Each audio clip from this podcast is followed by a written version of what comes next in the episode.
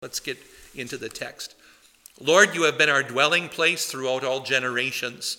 Before the mountains were born, or you brought forth the earth and the world, from everlasting to everlasting, you are God. Now, certainly Moses is talking about the eternal nature of God, right? Everlasting to everlasting. But he also talks about man's place in the world. And what part of creation is he especially focusing on in, uh, I guess, verse 2? In the first two lines of verse 2. When were the mountains born and the, the and you know and things like that? When did that happen? Day three. Day three. Day one is the gigantic raindrop in the sky. Just a blob of water with the Holy Spirit hovering over the surface of the deep. Day two, God pulls a great deal of the water up out of the blob and creates the clouds, the sky, and puts in between them the, the firm place, the firmament, which uh, we discover as we've entered this space age that we're all living in, that you can get out of the Earth's atmosphere without, I'll say, too much trouble, but coming back is a problem. Why? because that firmament is firm. You begin to skip on the. Um, my my my uh, late wife's cousin John Goodman, um, for a living, wrote uh, potential uh, reentry patterns for NASA for the space shuttles. That's what he did. And so, uh, and he would often talk about this. He still does at family reunions. Um, so you, you can't just come screaming back in like the early Mercury astronauts did, like a bullet coming back down again with a parachute and kind of hope for the best. But with a space shuttle with wings and a tail and stuff, there's stuff that can get torn off if you're, as we found out with Columbia, right? So uh, the idea was to come down as the thing heats up. That's why it had that weird pattern of dark tiles and light tiles. The dark tiles were able to withstand a lot more heat. So it comes down, and then the idea is it'll come back up again and then cool off. And then come down a little bit more and then come back up again and cool off because of that firmament that God has put into, into place, um, which also, by the way, protects us. Because I don't know how many meteorites hit the, the earth every year, but it's a lot. I mean, it's a lot, a lot, and almost all of them burn up. That's why we see them. They're, they're burning up as they, re, as they enter our atmosphere. Um, so, um, but before all of this stuff, you are God. And that he'll write, Moses will write later in Deuteronomy 33, the eternal God is our dwelling place. Um, so he likes that, that idea of what God is. Also, notice here in verses 1 and 2, different names for God and attributes of God. I'm following, by the way, the old NIV 84 here, partly because the new NIV ignores the word Selah altogether and some other things that are in the Psalms. And if I follow the EHV, when I cut and paste the EHV from my Bible program, the EHV will have interlude in the Psalms where the Selah is, but it doesn't paste that way. So I I have to go back in and type it all in, and I, I'm, I'm afraid I forget sometimes. So I've just gone back to the old 84, which had all of that stuff, you know, all there all the time. Um, so uh, here, how do you spell Lord in verse 1? Lowercase L O R D. So that's not the covenant name of God. That's simply Lord who, uh, or Adonai in Hebrew, it means master. Okay? So he begins humbly with master. Um, and then how does he end it at verse 2? With the, just the word God, right? Okay, here's uh, lexicography or dictionary writing 101. How do you define the word God? By the way, this is where Luther showed his genius. How do you define the word God?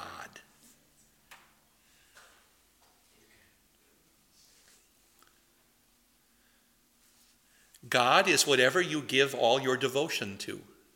He is the one you worship. That was Luther's definition. And that's, that's not from an, an, an overarching definition of what makes God God, but that's what makes us call God God. Um, and where did Luther especially visit that definition? In talking about the first commandment. Whatever you put above God becomes your God because you're giving it all of your devotion.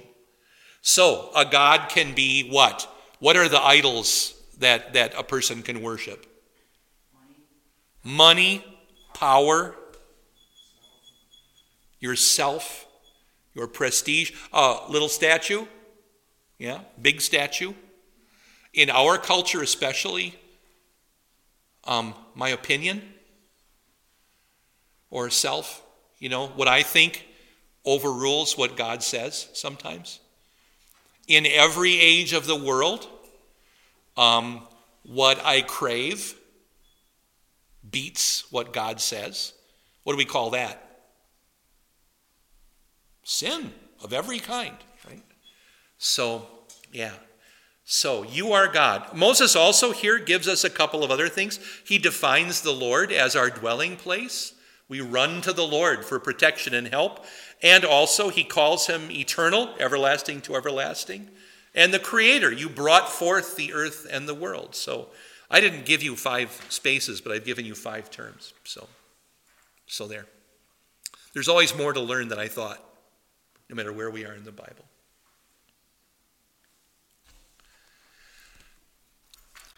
If Mr. Cushel is listening tomorrow, this is where we'll put our break at the halfway point. If he missed it, then everybody will laugh at him. Let's go on. He and I talked about that today. Some of these classes are not half an hour, half an hour. Some of them are 55 minutes, and what do you do with the last five? Things like that. Psalm 90, verse 3. You turn men back to dust, saying, Return to dust, O sons of men. That's uh, parallelism um, of an interesting kind. Um, it's just the same thing, kind of said backwards in the second line, but it's the same wording, even. So it hardly even counts as parallelism. It's more like repetition in this case. But man is formed from the dust of the earth in the creation. What else did God make from, from the dust, from the dirt? in creation. Where I think sometimes we're mistaught this, or some of us were when we were children. I don't think we're mistaught it today, but did you know that all of the animals were also made from the dust as well as man?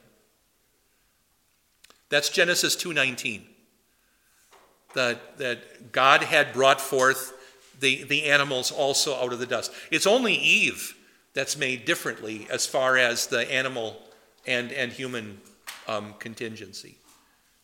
So everybody is from the dust except Eve, who's from the rib. So are a couple of you looking it up? That's okay. You tell me if I'm wrong. Genesis 2:19. Are you there? Okay. Okay. Nyoko says I went right, but Sarah, you're not there yet. I'll give you a break. That's okay. I'm going to let you look, finish looking it up. All the wild animals, all the birds, and so forth. Yep, out of the dust. Which, by the way, led um, in a, uh, a New Testament apocryphal book that nobody knows about or hardly knows about today. Um, it's one of the infancy gospels of Jesus. It's just some nonsense written in Egypt in the 500s. You know, that I have, I have in laws who like to accuse Christian, Christians of, of, of leaving out parts of the Bible, you know. And, well, I mean, how, how come the founding fathers never talked about President Obama? What's the answer? Wasn't president, yet. Yeah, so when, when, when, we, when, when the canon of the New Testament was being formed, you know, why didn't they mention the Declaration of Independence?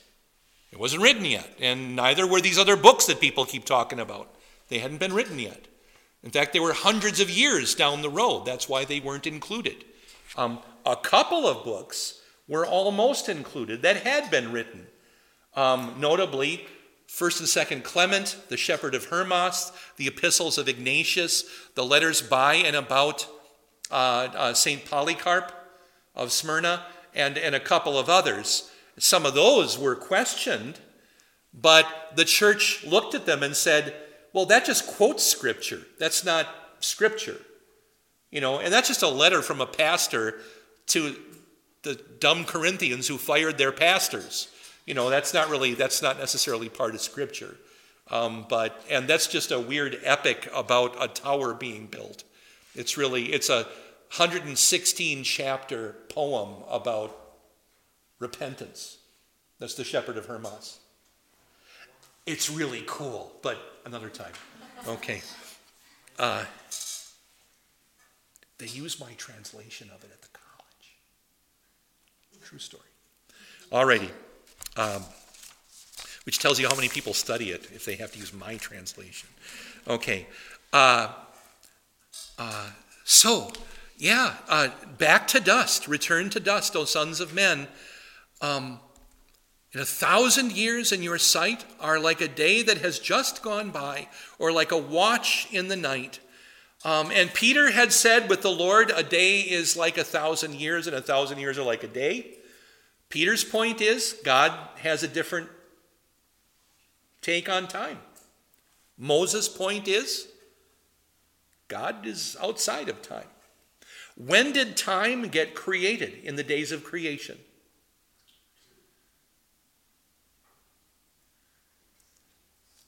Genesis 1 1. In the beginning. At that moment, the earth is beginning to go, and that's the beginning of everything. And so at the end of that day, there was evening and morning, not sun up and sun down, but evening and morning, day one. That's what Moses says. So that's, that's already the beginning. Uh, but to the Lord, Time is not something he thinks about the way we think about it. It's something we live in. You know, in my office is a goldfish called Mrs. Pickle. Mr. Pickle passed away. I'm sorry. Um, although I'm not sure of their genders, but anyway, they're goldfish. But uh, Mrs. Mrs. Pickle lives in water. That's her environment, right? We live in time. That's our environment. And I, I, I, I can't be removed out of it, or I end up. What happens if I'm removed from time? I've died. Yeah. Yeah. So, five. You sweep men away in the sleep of death. The rhyme is uh, incidental to English. They are like the new grass of the morning, though in the morning it springs up new, by evening it is dry and withered. That's kind of a depressing verse, but where is the promise of the resurrection?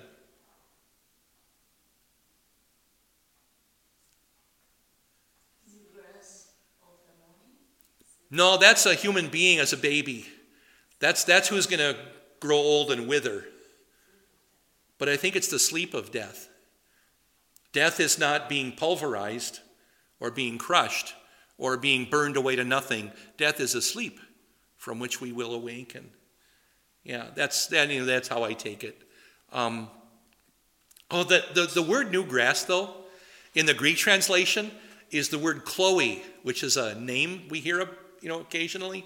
Um, in fact, in 1 Corinthians, that's the woman who ratted out the Corinthians to Paul that they were, they were, they were all having different divisions. I follow Apollos, I follow Paul, I follow Peter, and so forth.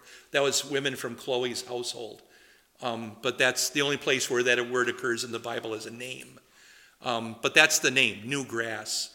I think that a mom today, if she named her daughter Chloe, would say, oh, it means spring or something like that. But really, it means new grass, which is a pretty thing, you know, a new, new little tuft of green grass.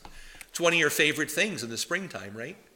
To see the grass there. It's even more important than seeing a robin, especially in New Ulm, where the robins have become kind of year round. Yeah, in the last like couple years, they don't go away. Sorry. Enough of that. We are consumed by your anger and terrified by your indignation.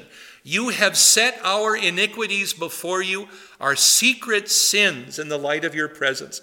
What's an iniquity? What does the word iniquity really stand for? What does it mean? Think of like Disneyland. To get on this ride, you have to be this tall. Right? It's a shortcoming. Yeah. I don't measure up to what God has said. That's an iniquity, an unequalness, an inequality. Um, secret sins in the light of your presence. If ever there was a terrifying verse, it's that God has a super sin flashlight and he's beaming it at me. What are the secret sins? You know, this is this is what gives some of our newest um, uh, prospects that go to Pastor Sharf's new member Bible information class. It gives them fits. Um, that's what they have to stay after class to, to, to, to be terrified about and to really talk about um, is the terror of our secret sins. Um, God knows everything in us. There are many passages in the Bible that talk about God knowing our thoughts. And a couple of them also say that God alone knows our thoughts. What comfort does that verse give me? that the devil doesn't know. Yeah, the devil can't read your mind. So, if you're kind of foolish like me or getting older like me, um, you may sometimes talk to yourself when you're alone in the house, or you think you're alone in the house. Then your kids laugh at you, you know, uh, about stuff, and you're kind of muttering to yourself about things. Uh, don't give the devil ammunition, especially when you're praying. If you pray out loud or whisper prayer, you know, or something like that, like on the edge of your bed before you go to sleep at night, if you're going to pray about a secret temptation, say that one to your, in, in your mind only. The devil can't get in there. Don't give him, he doesn't need to know extra things that you're going through. Okay? I should say that in the pulpit more often, shouldn't I? Our people should know that. We, we don't have to give the devil extra ammunition, he doesn't need it. Yeah. Yeah, exactly. Yeah. What what was it in the I think it was in World War II it was fighting against the Japanese. We used a certain caliber of ammunition. And the Japanese on purpose picked a caliber that was like two numbers smaller. So I'm just going to say 45, although it wasn't that big. But the Japanese used 43. Why? They could shoot our, our bullets if they captured them, but we couldn't shoot theirs, which was genius. That was genius. Don't give up your, don't give the enemy your ammunition. You know, yeah. I should, I should, I should put that in my head. What, what caliber that was, so I get that anecdote right. I can, I can look that up sometime. That's a. The problem is every time I learn something new, something else leaves.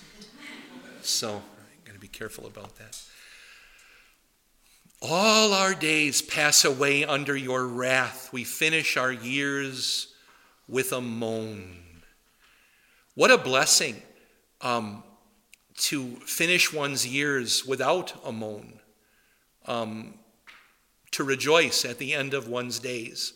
Um, I have been with people, I, I, can't even count now how many deathbeds I've been at.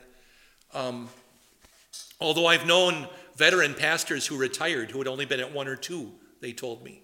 But I don't know if it's, I don't know how many deathbeds I've been at.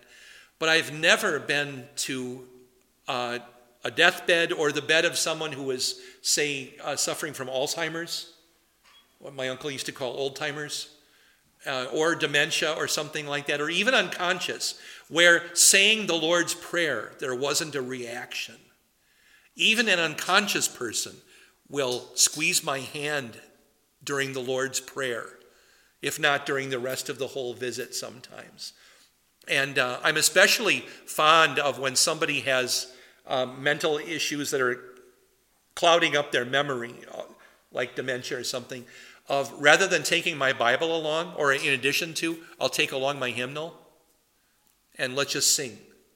We sing and sing, and they'll, their eyes will brighten up. My favorite pattern is to sing through the church here. So I've got a guy there who is, who is, who is in the bed, but I'll ask his wife or his kids, oh, what's his favorite Christmas hymn? We'll sing it. What's his favorite Easter hymn? His favorite Lenten hymn? You know, make sure you get Good Friday in there, and then you know, a, a, favorite other hymn, and we'll go through the church here and a couple of others, and we'll sing one or two verses or whatever until finally the nurse comes in, and I think it's time to leave now, Pastor. Okay. Singing too much.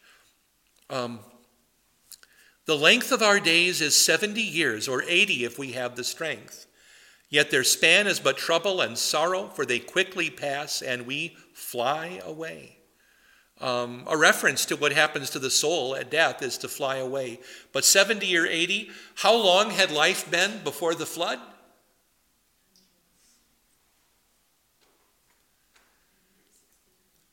It was rare for someone to live only in the 700s before the flood. We have a lot of references to people living eight and 900 in some years.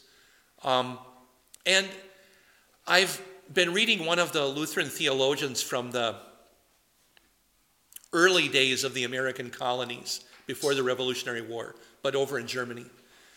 And they were at war over there at the same time. And uh, his uh, name is Johann Gerhard, and he talks about what would have happened to, say, Adam and Seth and the others after a while. How would they have gotten to heaven? You know, without death, if there had been no death. Um, and he speculates, although he's got some passages to back him up. He, he says, I know we kind of, you could take from this and from that and from the, uh, the Enoch story and the Elijah story. Maybe they would have laid down, laid aside their life at some point and said, Lord, take me. And have been, he uses the word translated into heaven after a while, because otherwise you're just on earth your whole life. And paradise that it is, it isn't heaven. So would Adam, after say two or three thousand years, have finally, you know, just said, "Lord, I'd like to go home now," and been taken? I don't know. Um, that's a, a, a, something I had never occurred to me to even talk about or ask um, until recently. Um, I just know that mankind was built, designed, and created to not die. That's the idea behind the human body, that it would just keep going and going. Mr. Plucker at school um, uh, told me uh, just uh, yesterday that uh, they were talking about the cell in class, the, the, the, molecule. No, it was the, the cell. And that um, the human cell um, will produce the same sugars it needs to take in. It forms a loop. Um, and it's, it's just natural for the human body to continue to exist. And you see that in individuals who are nearing the end of life. They will battle against it. It is not in our nature to die, it is in our nature to fight against it, to, to not want to, to do it. Which is why, even in our sinful nature, we combat the idea of death and we uh, set the thought aside in our minds.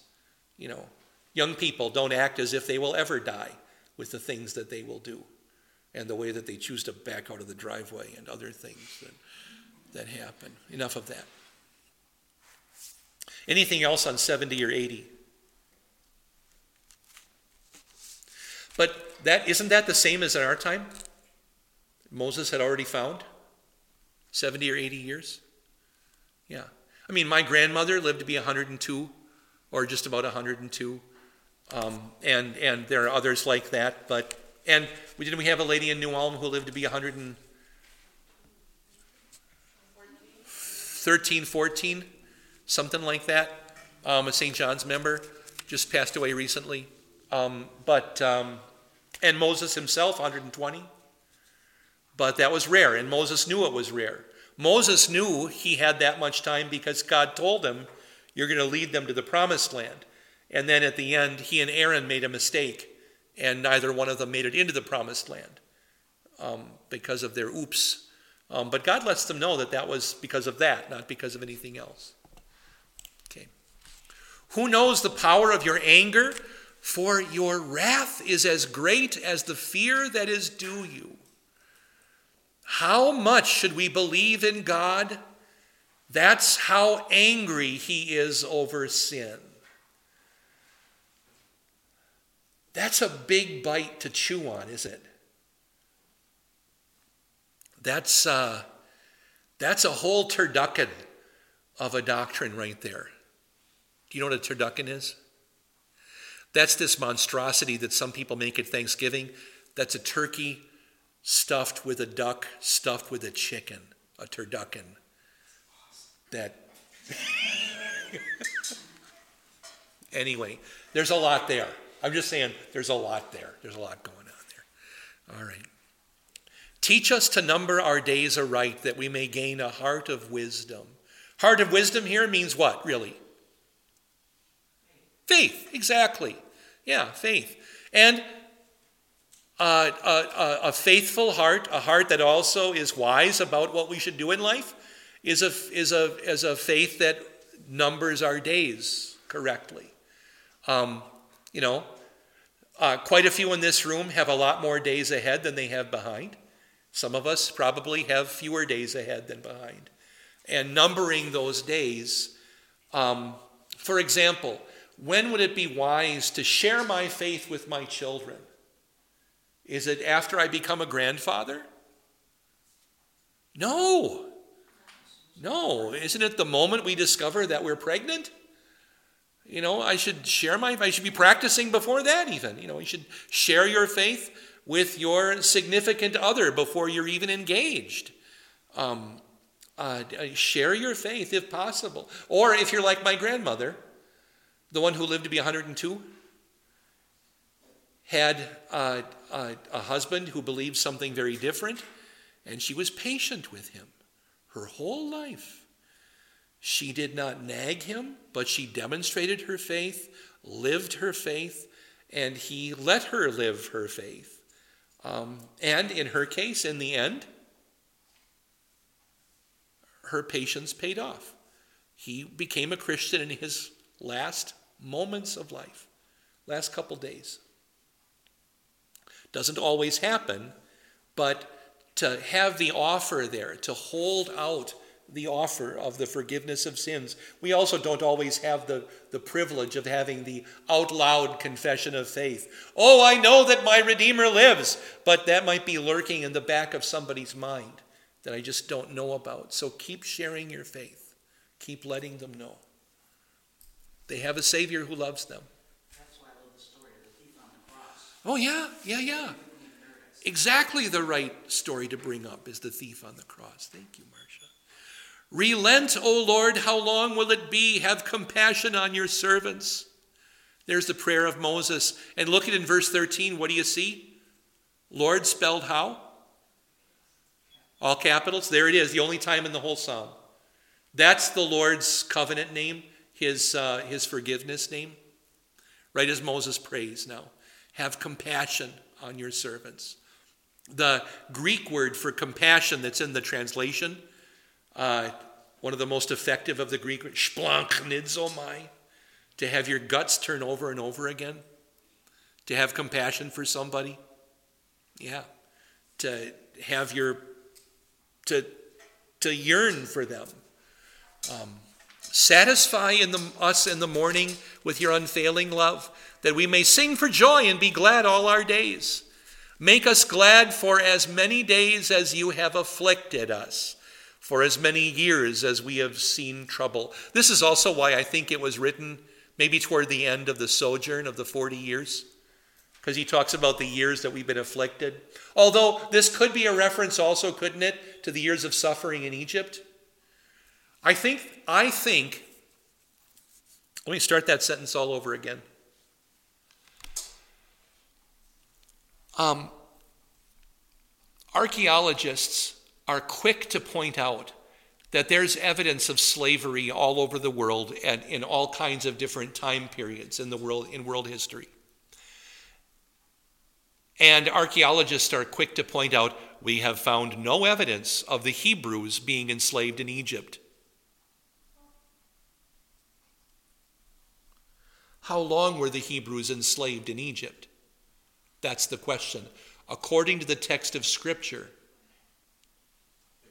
they were in Egypt for 430 years. But Joseph was their prince for the first 80. They weren't enslaved in, in any of that time. And we know from archaeology that the Egyptians weren't in charge in Egypt for the middle 200 years of that time period. The Hyksos were. Then the Egyptians drove out the Hyksos. Why might the Egyptians have enslaved a Semitic group living in Egypt after having driven out a Semitic invader? Do I even have to answer ask that question? I think the Egyptians got to be what, what's the word xenophobic? These aren't authentic Egyptians. These are these Israelites. They're like the Hyksos. And so it, I, I'm, I'm not sure that the Egyptians were even enslaved until shortly before Moses was born. I mean, remember, Moses was 80, or 40, I'm sorry, when, uh, when he left Egypt. And it could be that that, that first edict of Pharaoh, kill all the Egyptian, all, all, the, all the Hebrew boys, you know, was one of the first things that they did in the oppression of the Israelites. Not one of the last things. They may not have been slaves all that long, and so not much evidence. Okay, yes. Verse 15, where it says, Make us glad for as many days as you. Yeah. Does that mean make us glad while we're afflicted, or make us glad we're done being afflicted? Now make us glad for as many days as we were afflicted? Well, that's a classic translation question. Way to go. Yeah. And I, I, I tend to take it the second way make us glad for as long as you've made us sad, that kind of thing. But it could go the other way. You know, we're, I'm kind of done with this. We're still being afflicted, but please make us glad at the same time. They could both be true. Um, certainly, what he's really saying is just it's, it's time now to be happy. You know, I've been singing dirges for a long time. Let's get Pharrell in here and start raising the roof. You know, that kind of a thing. Or is Pharrell just way too old of a reference for you guys? Sorry. Okay. He had a song called Happy a long time ago. Okay. Okay. Never mind. Let's go on. I, you know, we got halfway through Psalm 91 this morning, and we're not even done with Psalm 90. Let's finish the last two verses here. Sorry about that. That's not your fault, that's mine. May your deeds be shown to your servants, your splendor to their children. May the favor of the Lord our God rest upon us. Establish the work of our hands for us. Yes, establish the work of our hands. What's the greatest work of our lives for any human being?